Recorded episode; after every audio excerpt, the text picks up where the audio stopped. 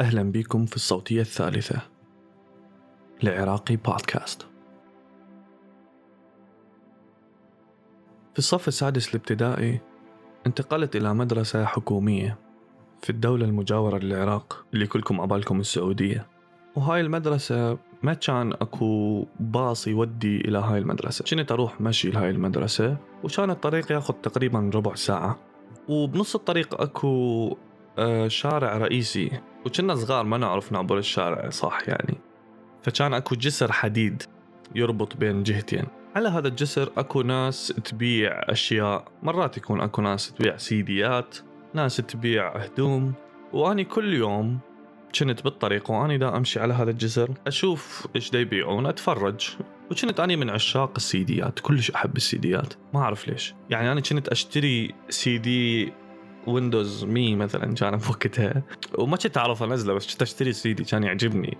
كان عندي كمبيوتر بس اني ما كنت أعرف كلش أنزل هاي الأشياء بس كنت أحب أشتري ال CDs مالتها. وكان أكو واحد هناك يبيع سيديات كل مرة أروح هناك يعطيني هواي سيديات يعطيني بأسعار كلش زينة. و... وكنت يعني شايفه صديق. مرة من المرات أعطاني CD free بلاش.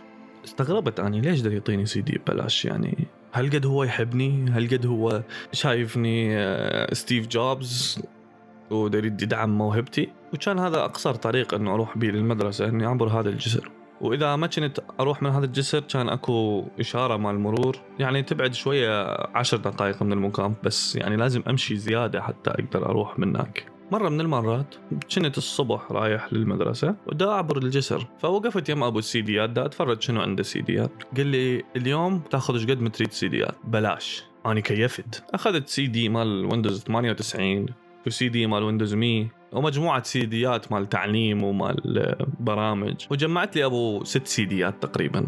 فأجيت أروح خلص يلا باي. فهو وقفني. قال لي أنا اعطيتك هاي السيديات أريد منك طلب واحد. فأني قلت له شنو؟ دلل يعني. شو تريد؟ قال لي أريد بعصه أني هنا ارتبكت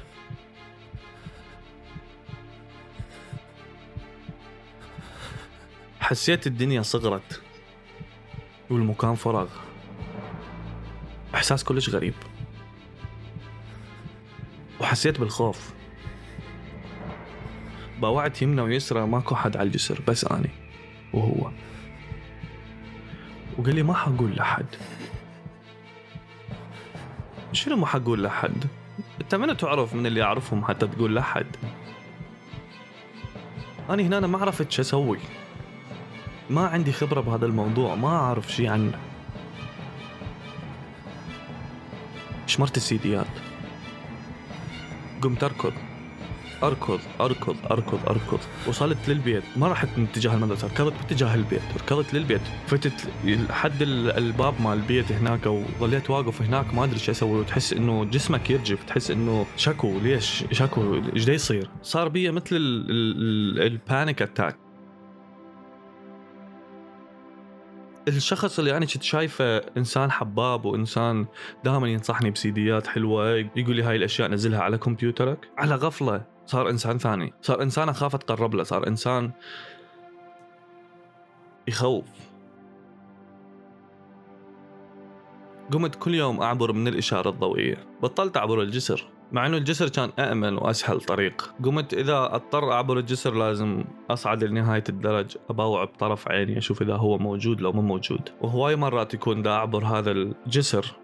ويكون وياي أحد من أهلي. وهنا أني أكون كلش خايف بس ما أدري ليش. مع إنه أنا كان ممكن أقول لأهلي إنه هذا فلان طلب مني كذا بس ما حد قال لي إنه لازم أسوي هيك. ما كنت أعرف شنو التصرف الصحيح لهذا الشيء. ما حد لزمني قال لي إذا أحد طلب منك هذا الموضوع أو طلب منك هذا الشيء تعال قل لي. تعال اشتكي لي. هذا الشيء غلط. هذا الشيء ما يصير. هذا الشيء مو من حق أي أحد.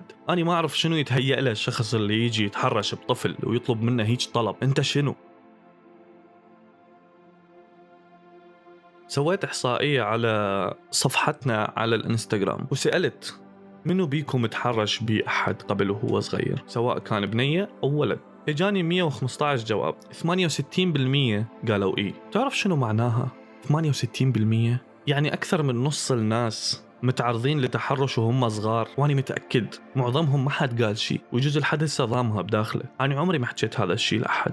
أكو هواي ناس تستغل هذا الشيء تستغل إنه الطفل ما يعرف شلون يعبر عن نفسه وشنو الصح وشنو الغلط وهل تصرفه كان صح لو تصرفه كان غلط وما يدري إذا قال لأهله هو راح يتعاقب على هذا الشيء لو أهله راح يوقفون وياه ويساعدوه ويروحون ياخذون حقه من هذا الشخص أو على الأقل يبلغون عنه. أنا ما دا أقول لك احبس ابنك بالبيت أو بنتك أو بنتك أو ابنك. أنا اللي دا أقوله خليهم يعرفون شو وقت لازم يجون يقولوا لكم إحنا تعرضنا لهيج موقف. احكي لابنك عن الجنس. الجنس ترى مو عيب ولا حرام. هذا الشيء مو غريب علينا كبشر. إحنا ما نتكاثر بالانقسام المنصف. إحنا نتكاثر بالجنس. وبنفس الوقت نعتدي على بعض بالجنس. لازم تعلم ابنك إنه مو أي أحد يطلب منك تركب السيارة تركب وياه. مو أي أحد يعطيك شغلة ببلاش تأخذها. مو أي أحد يقول لك تعال وياي تروح وياه. هذول الناس موجودين بكل مكان. وهذا المرض النفسي موجود بكل مكان. تقدر تتابع عراقي بودكاست على Spotify أو Apple Podcast أو Google Podcast أو أنغامي. تابعنا على اليوتيوب أو على أي منصة بودكاست موجودة بالعالم.